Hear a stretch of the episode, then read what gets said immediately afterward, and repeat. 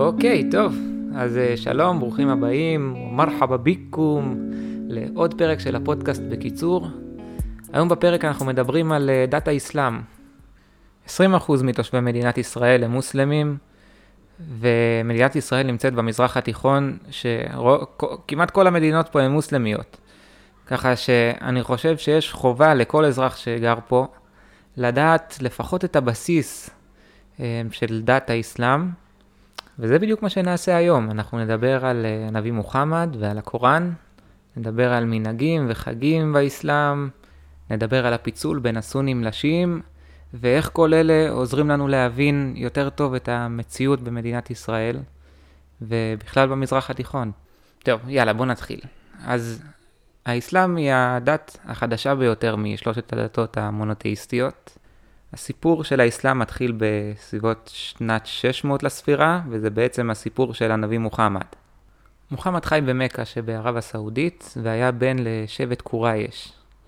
שבט קורייש עסק במסחר ומכר פסלים וחפצים פגאנים כדי להעלות קורבן במזבחות ומקדשים שהיו לאלים הפגאנים האלה במכה. מוחמד היה נשוי, הוא היה נשוי לאישה שגדולה ממנו ב-15 שנה, ומפעם לפעם הוא ככה אהב להתבודד בערים מסביב למכה. באחת מההתבודדויות שלו נגלה אל הנביא מוחמד המלאך ג'יבריל. מוחמד נבהל מאוד מההתגלות ורץ הביתה לספר לאשתו. אשתו של מוחמד אומרת לו, למה ברחת? אדוני, אתה הנביא, ואתה צריך עכשיו, עכשיו לחזור ולקבל את הנבואה הזאת במערה. מוחמד משתכנע וחוזר למערה, ובאמת בכמה שנים שאחרי ההתגלות הראשונה, יורדים למוחמד פרקים פרקים, דברי אלוהים חיים בעצם, דרך המלאך ג'יבריל למוחמד, שזה בעצם הקוראן. הקוראן, בשונה מהתנ"ך, הוא לא אה, קובץ של סיפורים שנכתבו על ידי אדם, אלא דברי אלוהים חיים. מוחמד לא ידע קרוא וכתוב, ככה שהוא לא רשם את מה שירד אליו מהשמיים, ובעצם אחרי כל התגלות הוא יצא לנאום בפני שבט קורייש. ככה לאט לאט הוא גייס סביבו עוד ועוד מאמינים וצבר עוד כוח. מוחמד גם uh, קנה עבדים ושחרר אותם כדי שיאמינו בו בדת שלו, וככה גייס סביבו קהילת מאמינים שהייתה חזקה ושמרה עליו. ושבט קורייש לא היה אדיש לעניין הזה.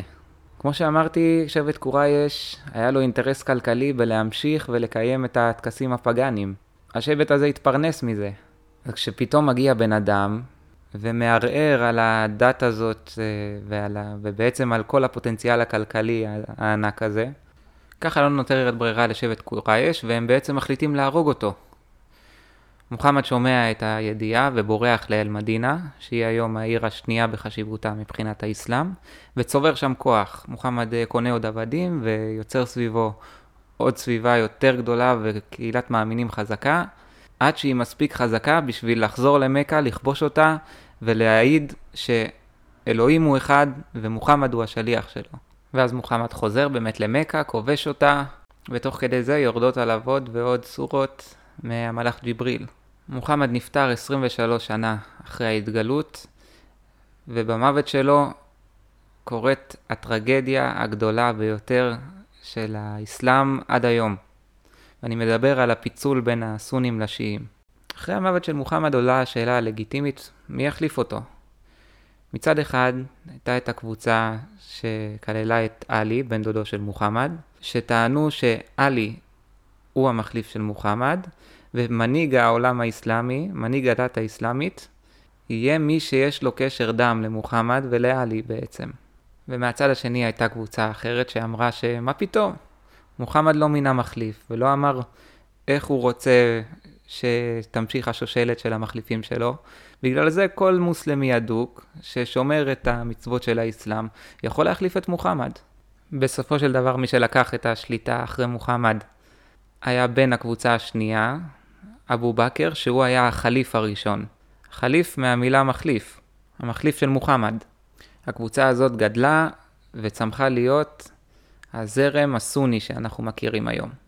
מהצד השני, העלי והשיעים הם עד היום נחשבים לזרם הסובל של האסלאם, הסובל והרדוף. עד היום השיעים חוגגים את אה, חג האשורה, שבו הם מענים את עצמם, נותנים לעצמם אה, מכות, ואפילו חתכים עם אה, סכינים, וככה מציינים ובעצם בוכים על הצוואה של מוחמד שלא התקיימה, שלפיה עלי הוא המחליף של מוחמד. היום העולם המוסלמי מתחלק לבערך 80 אחוז שייכים לזרם הסוני, וה-20 הנותרים לזרם השיעי. המרכז של האסלאם השיעי והמדינה בעצם שיש בה 90 אחוז מהאזרחים הם מוסלמים שיעים, זו איראן. קיימים עוד מיעוטים שיעים בעולם כמו בעיראק ובלבנון, אבל המרכז של השיעה נמצא באיראן. בלבנון באמת, כמו שאמרתי, גם יש מיעוט אה, שיעי, שהמפלגה שמייצגת אותו זאת מפלגת חיזבאללה, וכאן אנחנו מבינים בעצם את הקשר בין איראן לחיזבאללה. לא סתם איראן משתמשים בלבנון ובחיזבאללה בעצם כדי לערער על הקיום של מדינת ישראל. טוב, אז עד עכשיו דיברנו על הקוראן, על מוחמד אה, ועל הפיצול בין השיעים לסונים. לפני שאני מתקדם, אני רק רוצה, רוצה לסמן כוכבית שהקוראן עבר מפה לאוזן כל התקופה שמוחמד חי, ואחרי המוות שלו ובעקבות הפיצול בין הסונים לשיעים התחיל קרב גרסאות של הקוראן, ורק אחרי 20 שנה מהמוות שלו נחתמה הגרסה הסופית, הראשונה והסופית של הקוראן. הקוראן הוא באמת הספר הכי חשוב באסלאם, אבל יש עוד ספר מתחת, שכמו שיש לתורה יש את המשנה, ככה לקוראן יש את החדית, שזה קובץ סיפורים והלכות אודות הנביא מוחמד, ושם גם מופיעים חמשת עמודי היסוד של האסלאם. חמשת העמודים האלה הם מעין הוראות הפעלה לאיך לקיים את האסלאם כהלכה, וכל מוסלמי צריך לשאוף לקיים את חמשת העמודים האלה כמו שכתוב. היסוד הראשון, אל-שעדה. הבסיס של המונותאיזם בעצם זה ההצהרה, אל-שעדה זה הצהרה, שאלוהים הוא אחד ומוחמד השליח שלו. המוסלמים צריכים להצהיר, אנא אשעדו לה עלה ליל עלה ואנא אשעדו מוחמד רסול עלה. היסוד השני הוא התפילה. כל מוסלמי מחויב להתפלל חמש פעמים ביום. התפילה נעשית בפנייה לכיוון מכה, ועשייה של רצף של פעולות שחוזר על עצמו, כמו כיפוף, רכינה קדימה ומגע של המצח עם הרצפה. רצף הפעולות משתנה וחוזר על עצמו מספר פעמים, תלוי באיזה תפילה ביום, ותלוי ביום בשבוע, ותוך כדי הפעולות הפיזיות האלה, קוראים את הסורה הראשונה, סורת אל-פתיחה, וסורות נוספות מהקוראן. היסוד השלישי הוא הצדקה, כל מוסלמי בעל יכולת מחויב לתת uh, סכום מסוים מהמשכורת שלו בשביל uh, צדקה לעניים. היסוד הרביעי, צום. הצום הכי חשוב באסלאם הוא כמובן הרמדאן. הרמדאן הוא חודש בו המוסלמים לא אוכלים מצאת החמה עד לשקיעתה, ובלילה הם יכולים לאכול ולשתות כרגיל. הרמדאן, לפי האמונה, זה החודש שבו החלו לרדת הסורות מהקוראן למוחמד. אחד מהלילות בחודש הרמדאן זה לילת אל-קאדר, זה הלילה הגורל, הלילה הראשון בו ג'יבריל נגלה למוחמד. והרמדאן מסתיים בעיד אל-פיטר, שזה אולי החג השמח ביותר אצל המוסלמים. היסוד החמישי הוא החאג'. כל מוסלמי שיש לו את היכולת הכלכלית והפיזית מחויב לעלות לפחות פעם בחיים למכה ולקעבה. הקעבה היא המבנה הדתי הגדול ביותר בעולם, ומגיעים אליו מיליונים של אנשים בכל שנה לחגוג את החאג'. לפי האמונה המוסלמית, בתוך הקעבה יושבת האבן השחורה, שיש ויכוח על מה המהות שלה. חלק אומרים שהיא נפלה מהשמיים, חלק אומרים שהעולם אה, נוצר מתוכה, ככה שיש כמה גרסאות למה היא בעצם. התפילה בחאג' מתקיימת באמצעות הקפה של הקעבה. וכשמיליונים של מוסלמים מקיפים את הקאבה, זה גורם למחיצה ולמוות בכמות לא נורמלית כל שנה. סתם לדוגמה, ב-2015 מתו בקאבה 2,200 איש שפשוט נמחצו למוות. קצב הילודה הגבוה של המוסלמים גורם להכפלה לא נורמלית של כמות המוסלמים בעולם בכל שנה, ומצד שני הקאבה נשארת באותו גודל, ככה שהאסונות האלה ימשיכו להתרחש והם יהיו בממדים גדולים יותר ויותר ויותר ככל שיעברו השנים. אז אלה היו חמשת אה, יסודות האסלאם. נוסף לחמשת היסודות האלה, יש יסוד שישי שחובה לדבר עליו והוא רלוונטי לכל מי שחי במדינת ישראל, והוא הג'יהאד.